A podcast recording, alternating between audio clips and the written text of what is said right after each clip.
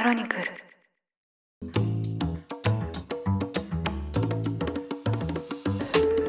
おはようございます。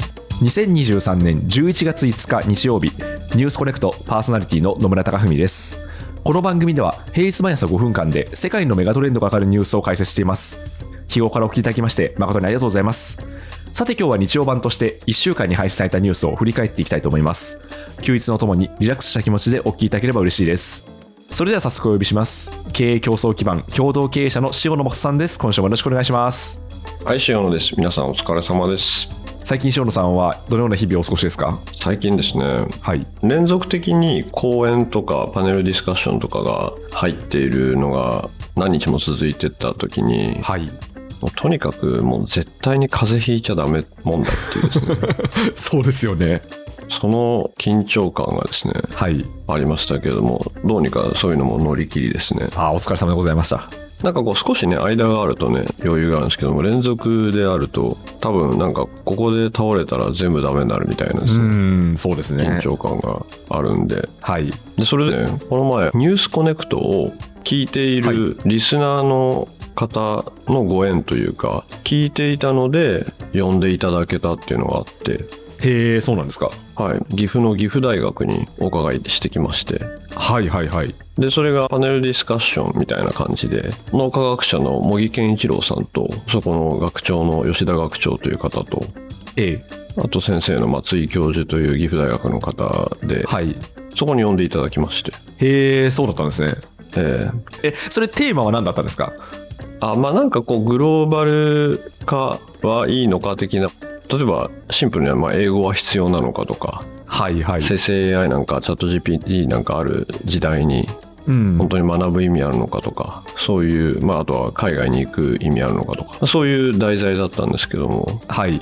そこにリスナーの方が岐阜大学のご関係者でええ。呼んでいただいてもう茂木先生がですねはい。学生の方にはい。こんなに時代が動いてても生成 AI も出てきてこうなのに何じっとしてんだみたいなですね。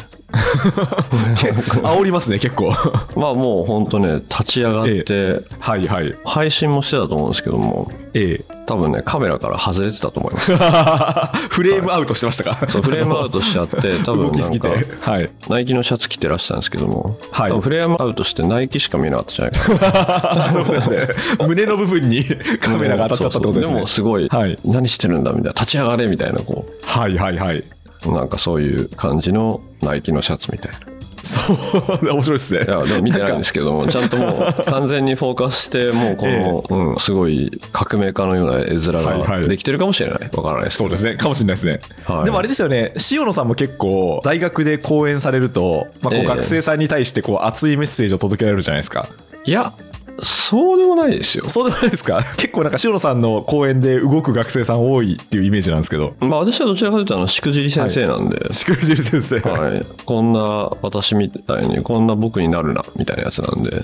いやいや塩野さんはなりたい人いっぱいいると思いますけどね。いやそれがですねはい。その後ありがたいことに私はと、まあ、茂木先生の書いた本とかをですねはいはい。大学生協の方からご用意いただいてはい。その場で手売りというかですねお販売させておいただくみたいな機会も頂戴してですねはいそしたらこうニュー。スコネクトを聞いてきましたっていう方がおおそうなんですかもう、まあ、これ岐阜の岐阜大学だったんですけどもはい名古屋からこれのために来ましたとかですねへえ嬉しいですねもうでいろんなそういうこともおっしゃっていただいてはいいつも野村さんとの聞いてますみたいなああ嬉しいいやなんか感激しましたねああ嬉しいですね。私あの愛知県出身なんで、あそうだ。はい、名古屋と岐阜の距離感は分かってるつもりではいるんですけど、なるほどですね。はい。まあ、大体電車で30分ぐらいで行けるんですよ、そうですね。はい、はい、でもそこからその足を伸ばしていただけたっていうのはすごい嬉しいですね。そうなんですよ。すごい岐阜大学もいいとこではい、綺麗なキャンパスでで岐阜もね、素敵なとこだったんですけどもそこに他からも来ていただいて。うん、でもありがたいですね、本当に名古屋から聞いてくれたっていうのはいすごいね。すごいしかもめっちゃ内容を語はいってる方とかいて、あーそんな聞いてるんですかみたいな。超嬉しいですね、それは。ちょっと故郷に若干貢献できたんじゃないかなっていう気が しますけどね。してると思いますね。めちゃくちゃしてると思いますね。そうですはい。はい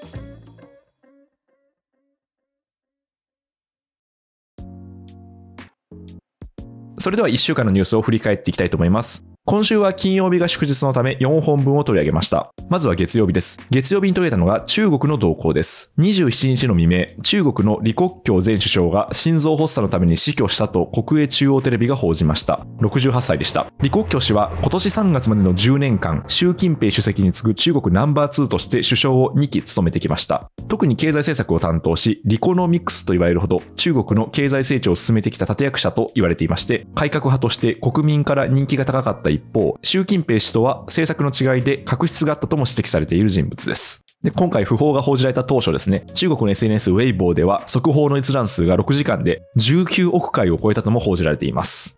ただ一方で当局によるネット検閲もかかっていまして、本人を称えるような偉大な人物、良き首相といったコメントは削除され、残っている多くは安らかにお眠りくださいという内容が目立つということです。はい、とってこの李克強氏の死去なんですけど、これについてはどうご覧になりましたでしょうか？すごいびっくりしましたね。これ、たまたま私、この時、共同通信さんのオフィスっていうかビルにいまして、はい。共同通信さんの人と、まあ、話してる時だったんですけども、このニュースの見て、え？とか、え、これ本当ですか？とか言ってうん。聞いて、それで、え、まあまあ若いっすよね？みたいな聞いて、そうですよね。で、なんかちょっと共同通信さんで、えー？とか言って、68歳の心臓発作で急死はいまあなんていうんですか、まあ憶測だらけになりますよ、それは。そうですね。一言で言うと、シー・ジンピン氏と、もう本当トップの座を争ったこともあるようなライバルでして、で、前国家主席のはいフー・ジンタオ氏ってまだ生きてると思うんですけども、はい。の後継者っていうか、そういう扱いで、なので、そういう方が突然知って、で、まあ、当たり前なんですけども、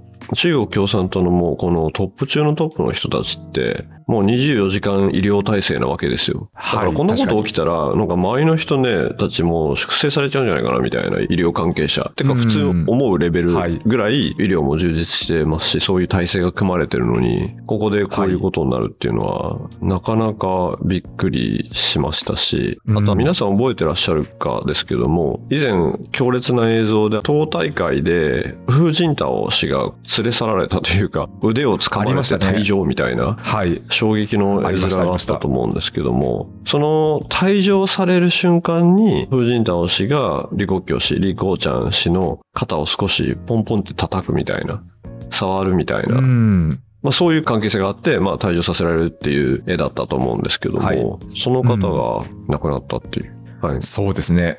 風神倒し、あの、胡錦涛氏ですよね。あそうですねはい胡錦涛氏と李克強氏は、まあ、近いラインとしては一緒で、で、あれですよね、まあ、このニュースコネクトでも半年ぐらい前にありましたけど、李克強氏、首相を半年ぐらい前に交代させられたじゃないですか。で、まあ、ええそれっていうのが習近平政権内での、まあ、何らかの地殻変動といいますか、自分とは、習近平氏とは違うラインの人をこう外していく動きなんじゃないかっていうふうに言われてましたけど、まあ、はい今回、そんな流れの中で、まあ、李克強氏が突然死するっていうことが起きたってことですよね。だからある意味、まあ、習近平氏のライバルの派閥、ライバルの人たちがもういなくなっちゃったってことになりますんで、そうですね。衝撃ですよね。確かに。でですね、ニュースも CCTV ってはい中国の代表的な番組っていうかチャンネルあると思うんですけども、トップニュースじゃなかったみたいですよ。そんなことあるみたいな。そうなんですか。だって10年間首相やった人が突然亡くなったわけですもんね。さらっと静止が1枚みたいな。あ、そうなんですか。恐ろしいですよね。んそうですね。恐ろしいですし、で、それでね、ニュースコネクトでも言ってましたけど、まあ、当局はネット検閲しまくって、で、あとやっぱりこれで、まあ、李克強氏にまつわる場所に人が集まることとかも、非常に神経を尖らせて、うん。だからまあ、よくこういうのである、英雄化、成人化っていうか、まあ、シンボルになっちゃうっていうのが、はい。まあ、共産党政権はすごく怖いんでしょうね。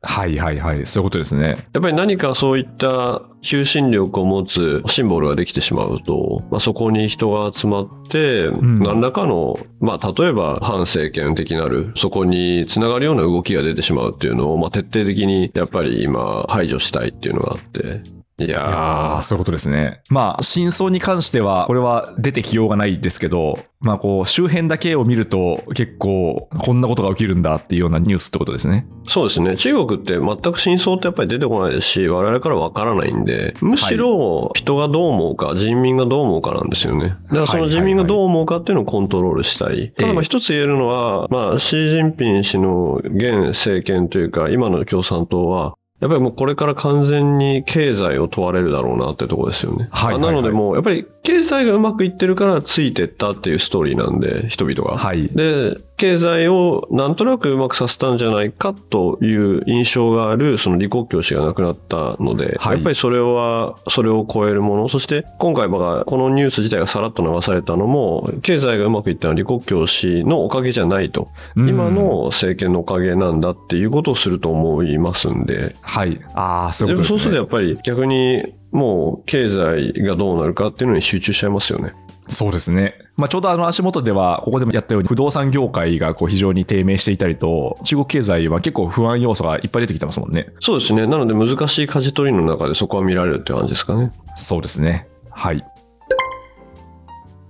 続いて火曜日です。火曜日に取れたのが、パキスタンとアフガニスタンの関係に関するニュースです。パキスタン政府は、すべての不法移民を11月から強制送還すると発表しました。現地ではすでに不法移民が暮らす住宅の取り壊し作業も始まっています。パキスタンには国境を接するアフガニスタンからイスラム主義組織タリバンから逃れた人々が多く避難しています。そのため人権団体は強制送還されれば迫害される恐れがあると批判の声を上げています。パキスタン政府は今回の決定について国内で発生するテロにアフガニスタン人が関わっている疑いがあるためだと主張しています。はい、ということで今はですね、そのパキスタンにはタリバン政権、アフガニスタンのタリバン政権の迫害を逃れて、まあ隣国にですね、出国した人がいっぱいいるということなんですけど、まあそうした移民について強制送還するというふうにパキスタン政府が発表したというニュースですね。これについてはどうご覧になってますでしょうか？この強制送還っていうこと自体がもう10万人を超えるみたいな話で、じゃあ実際にそういうことってうん。できるのかなみたいな。あ、まあ、正確にごめんなさい。不法移民ってされる人は多分10万人を超えるみたいな話で、はい本当にアフガンから来たアフガン人の人がパキスタンにはもう400万人とか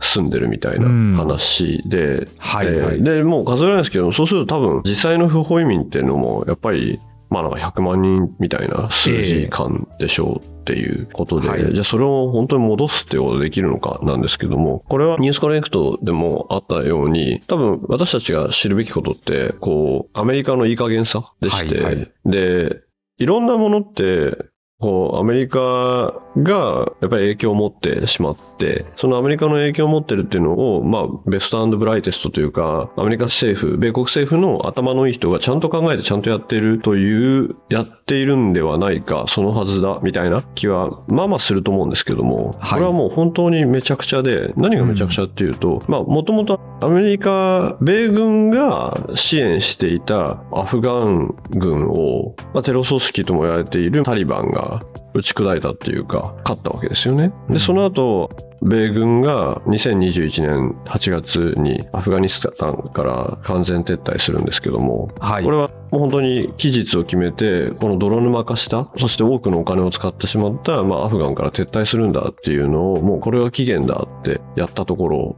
なんと、うん。この引っ越しがですよ、はい。間に合わなくて。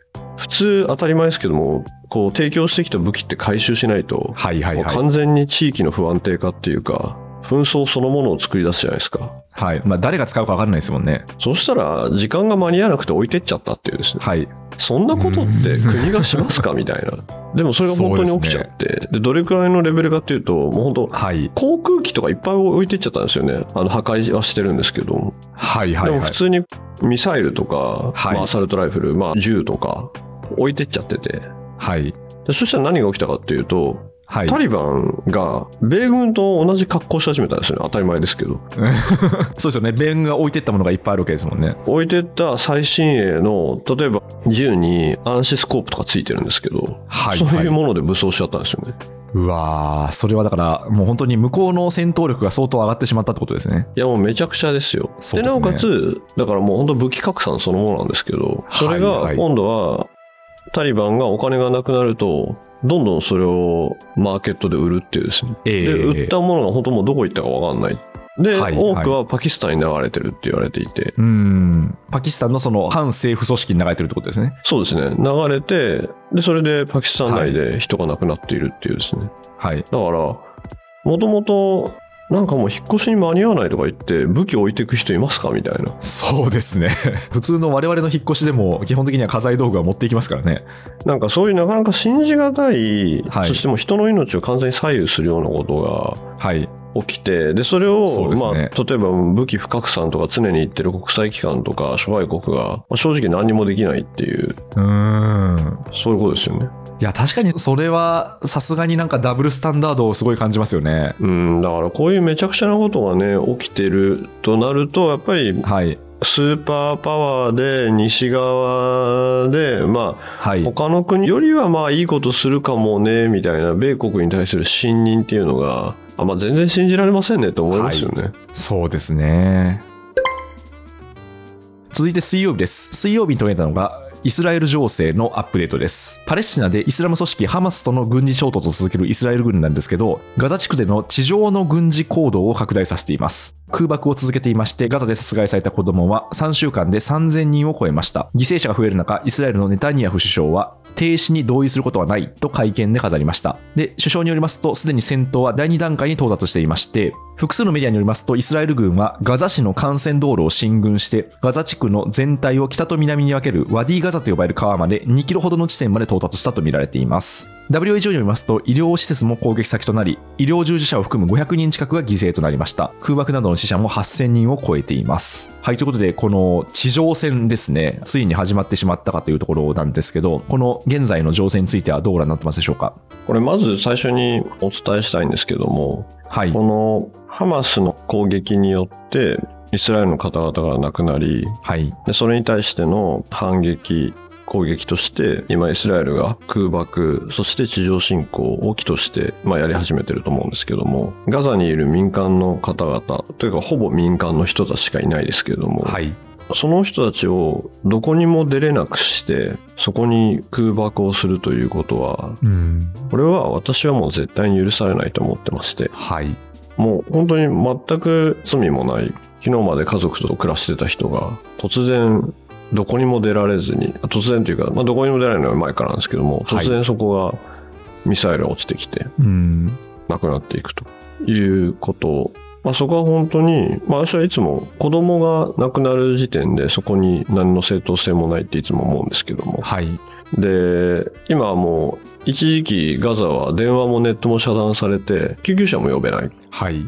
どこに誰がいるかもわからない。で、今もう子供も人もみんな手にガザの人たちは名前書いてるんですね。うん。だからいつ亡くなっても、体がバラバラになってしまっても、その人なってわかるように。ええだからそういう状態で地上侵攻をするためには、前もお伝えしたかもしれないですけども、敵が隠れる場所を作らない、そして戦車がちゃんと通れるように、まあ、空爆で道作ってしまってるんですよね。はい。で、そこに侵攻してくるということで、で、今回難民キャンプの空爆したっていうのもありましたし、うん。まあ、難民キャンプを空爆するなんていうのは、まあ、ジュネーブ条約等々持ち出すまでもなく、はい。まあ、戦争犯罪だと思いますし、そうですね。うん。だからそういう状況の中、各国の動きを見ていくと、はいやっぱりちょっとここからイスラエルに対して支援というか、を表明した国々とかも含めて、まあ、結構大きく動くんじゃないかなと。まあ、その中でやっぱりキーとなってくるのは、またこれがアメリカになるんだろうなという状況ですね。はい。はい。はい。そのアメリカが、まあ、どういうスタンスを取るかってことですか？アメリカはもうスタンスは明確にしてうんいまして、停戦すべきっていうのを、はい。国連は言ったんですけども、えアメリカは停戦をすべきというのは一回も言ってなくえて、はい。民間人の命を守るべき。ただ、まあ、はいイスラエルには、まあ、防衛じゃ全然ないんですけども、うん。イスラエルにはまあ自国防衛の権利があるというのを言って、まあ、100%イスラエルを支援するということは言っていると。はい。で、このアメリカの完全イスラエル支援のはい。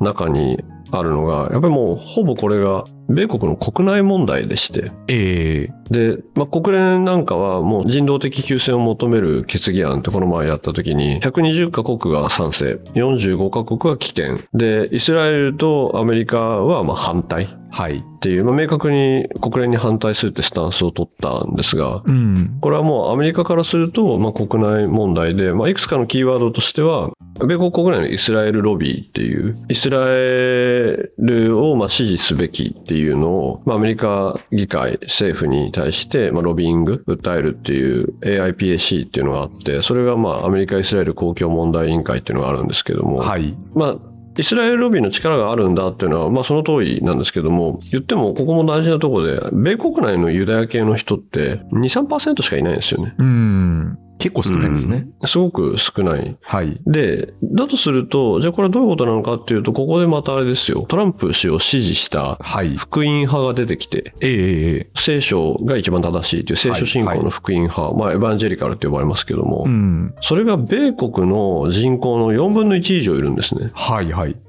で、その人たちが完全にイスラエル支持なんですようね。ん。また今度選挙あるじゃないですか、大統領選。そうですね。まさに来年。はい。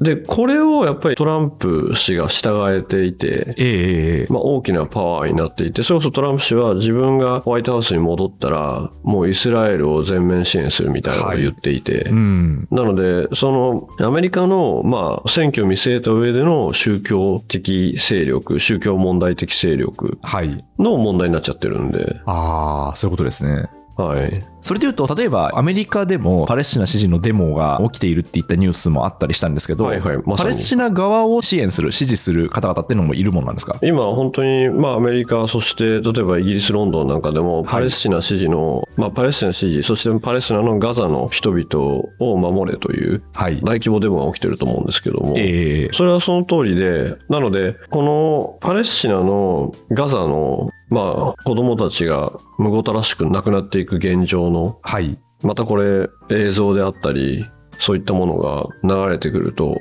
やっぱり盲目的にイスラエルを支持するのはおかしいんじゃないかと思う人もいますし、はい。それこそユダヤ系の方々の中にも濃淡はあって、うん。イスラエルこそは全てっていう人は、正統派オーソドックスみたいなユダヤ系の人ではなくて、もっと若いリベラルな人だとなかったりとか、うん。や。っぱ何にでも濃淡はあって、ええでそうすると、あんまりにもこういうガザのむごい状況、まあもうある種、どこにも行けなくして、そこで爆弾を落とすっていうのは、はいまあある人はなんか、強制収容所に爆弾を落としてるので一緒っていう発言もありましたし、はい。なので、分かれていく、またちょっと米国内で分断する可能性があって、で、そこでのちょっと大きなターニングポイントだったのは、この前、オバマ前大統領が、はい。ある種こう、バイデン氏に代わってう、ん。イスラエルが、まあ自分は今回、まあ当然ハマスはひどいと。だけれども、それ以上のことでやっぱり子供たちを殺すみたいなそういう話になってくると、イスラエル支持っていうのを、やっぱり世界が難しくなるんじゃないかっていうのをオバマ氏が出したんですよね。あ、そうなんですね。で、そうするとやっぱりまた分断を感じるじゃないですか。そうですね。はい。で、ちなみになんかこう時々ガザからもちゃんと情報が来る、映像が来るみたいなのって、あれってスマホでイスラエルの SIM を使ったりしてるんですね。あ、そうなんですね。ええだそれ以外は使えないみたいな。感じで。で、またここでイーロン・マスク氏がはい。ガザにネットワーク供給するみたいな話も出てきて、ええでそうするとまた情報が出てきたりしますし、はいあとはやっぱりネットワークが復活すると、まあ、それを使って今度は攻撃する人たちっても出てくるわけで、ええまあ、そこは本当難しいですよね。そうですね。はい。まあ当たり前っちゃ当たり前ですけど、完全にこう一枚岩というか、100%イスラエル側支持というわけではなくて、まあそこっていうのは、まあ世論も割れているってことですか？そうですね。割れると思いますし、多分今ここで見るべきは、まあ、アラブ諸国とだいぶ近づいていたイスラエルというもののアラブ諸国との関係性、アラブ諸国からの批判が出てくるっていうところと、あと米国国内、そして、例えば国際機関だと国際刑事裁判所が、イスラエルが、まあ、ガザにいろいろ物資が入るとか、そういったものも今妨害してるんで、それっていうのはまあ人道法違反なんじゃないか、それは刑事上の問題になるんじゃないかみたいな発言もすでに出てきてるんで、だからちょっと今後、イスラエル支持というものがどうなるのかなっていうのは出てきますし、まあ、冒頭お伝えしたように、本当、次は自分だと思って自分の家族がどんどん殺されていくっていうのは、まあ当然憎しみしかこう生まないので、そうですね。うん、逃げてほしいですね。うん、そうですね。はい。続いて木曜日です。木曜日に取られたのが、WeWork の動向です。アメリカのシェアオフィス大手の WeWork、日本の民事再生法にあたる連邦破産法第1条の適用を早ければ来週に申請する計画だと関係者が明らかにしました。今週火曜日に現地メディアのウォール・ストリート・ジャーナルが報じた内容で、同社の株価は時間外取引で32%下落しました。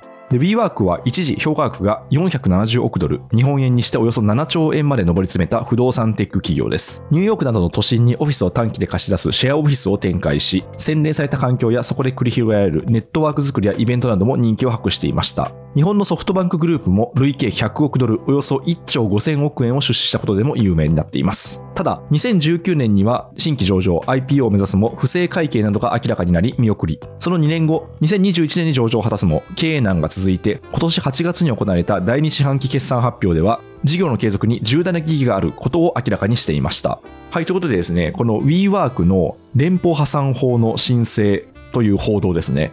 結構 WeWork って数年前はかなりスタートアップの U として取り上げられていた記憶があるんですけど、そういった考えると結構覚醒の感があるなと思ったんですけど、これについてはどうご覧になりましたでしょうか？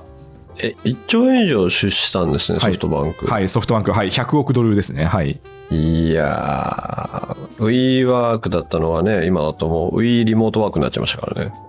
確かに。そっか、だから Wii リモートワークになったっていうのも一つ逆風の、大きいですね、ここ数年のね。で、今はい復活してますけども、まあ、私だったら投資しないですね。そうですね。塩野さんがこれどうご覧になってるか私すごい興味あるんですけど、最初からしないですね。その投資しないっていうのは、それはどういうその心はなんですか？あやっぱりまあ別に不動産というかものなので、はいい、。わゆるこう指数関数的に爆裂伸びるみたいなそしてはい伸びた後コストがめっちゃ低いっていう、一言で言うとソフトウェアビジネスじゃないじゃないですかはいはい。一、回作ってみんなが使うとまあもちろんサーバーコストとかありますけども、無限にみんなが使えるコピーできるあとははい AWS よろしくねみたいな、ソフトウェアビジネスじゃなくて場所があって人が来るかというものがはい。で、それはもちろん WeWork 私も行ったことありますし、素敵な場所で。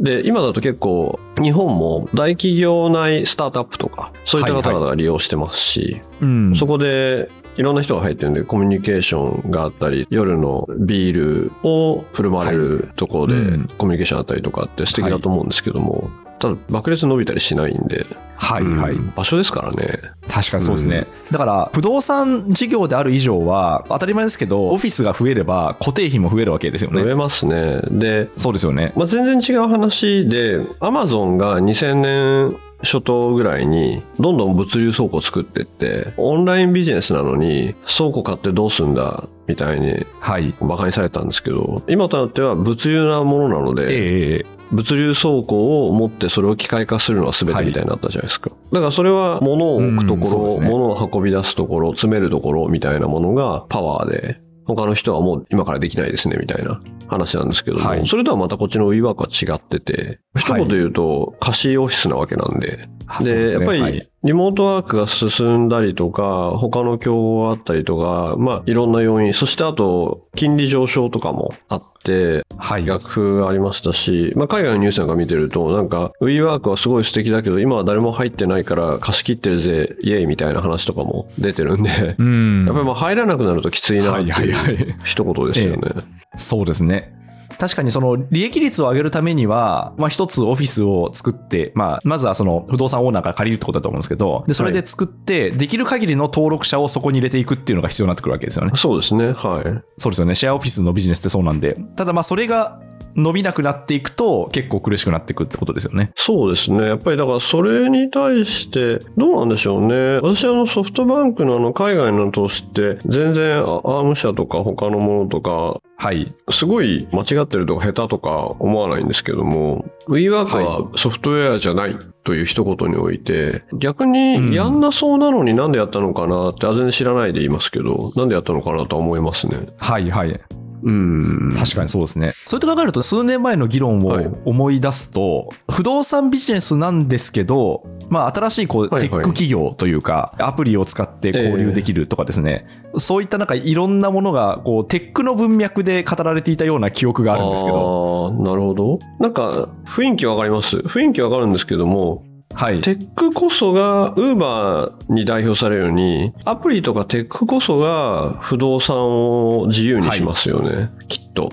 そうですね。確かに場所に依存がなくなりますもんね。そうですね。で、WeWork という場所だけじゃなくて、むしろアプリって、いろんなもののレイヤーをメタに被せるものなので、バーチャルにこのオフィスもこのオフィスもアプリ上で管理できるよみたいな。まあアプリではいどのジムにも行けるよみたいなのあると思うんですけど、そういうはい。バーチャルにいろんな場所をカバーできるんで、WeWork しか行けないよはいみたいな話だと、アプリ力が落ちますよね。うん。ああ、そうですね。確かに。さっきのソフトウェアか不動産かって話で言うと、スタートアップビジネスなのか、スモールビジネスなのか、みたいなことも指摘されてますよね。つまり最初に資金調達しええて赤字を掘って、で、後でそれをそのユーザーを爆飲みさせて回収していくっていうモデルなのか、利益を積み上げていくモデルなのかってことだと思うんですけど、WeWork が選んだのは前者だったんですけど、実際のビジネスモデルとしては後者の方が向いてたっていうようなことも言われてますよね。ああ、なるほどですね。基本的にこう、投資家目線において、最初にめちゃくちゃはい。赤字を掘ってもいいよモデルは、一回はい固定費とかも使ってうん作っちゃって、ユーザーを取ったら、非常にユーザーのスイッチングコストが高い。他に行きにくいとか、うん参入障壁が、はい。規制とかじゃなくて参入障壁が、もう他に行きたくないです。ここでいいです。ってなった後は、はい。食べ放題っていう事業計画、うんうんそういうビジネスモデルのストーリーをお伝えしてもらうと、あ、そうですね、最初の赤字は許しますよってなるんですけども、やっぱり本件はそういうモデルじゃないんで、うん、そこですかそうでね。確かに。いやいや、非常に時代を感じさせるニュースだったなと思いました。そうですね。あ、でも世の中が、その、ズーム会議、リモート会議を一言言うと無礼じゃなくしてくれたんで、偉い人にリ。モートお願いできるじゃないですか。これはもう本当コロナ禍の一つの産物ですよね。だから私、はいほんといろんなとこから会議入ってますよ。うん、だからね、みんなねね、私がなんえか、駅のホームの片隅でですね、会議に入ってるのをはい見られてるかもしれないですね。そう え、実際駅のホームの片隅で入ってることもあるんですか？全然入ってますね。あ、全然入電車途ってますか？中で降りて、ちょっとはいはいプレはい。ゼンしてもう一回乗るとかやってますもん。あ、ええ結構おお忙しい感じですね、それは。いや、全然やってますね。じゃなきゃ回んないっすね。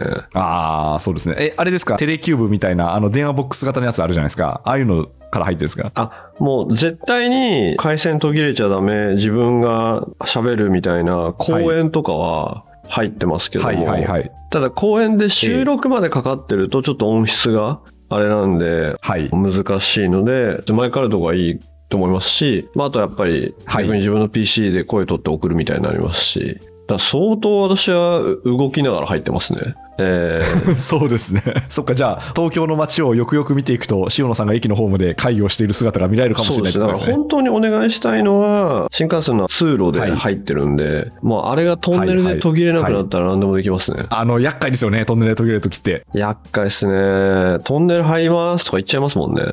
そうですね。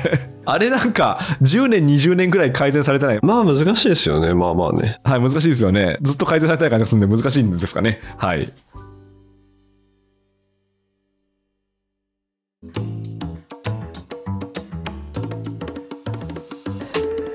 ということで、今週1週間を振り返ってきました。